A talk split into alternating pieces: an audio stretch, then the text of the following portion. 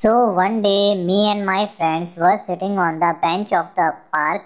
To understand this incident, you must know my this friend. His name was Rohit. He got a new cut same day. His hair contained yellow, green, purple, and orange colors, spiked hair, and makeup. He was looking funny. So everyone was laughing at him, and he was little irritated that day. And I must say, it was a bad day for him. A old man was continuously staring at him, and he was laughing in his group. Maybe he was not laughing at Rohit, or maybe he was laughing at Rohit. We don't know about it.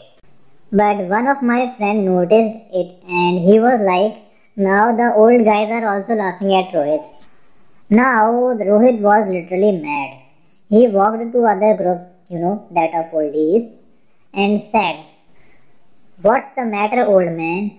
Haven't you ever done anything wild in your life? The old man was in very good mood. He answered very calmly, Well, yes, actually I have.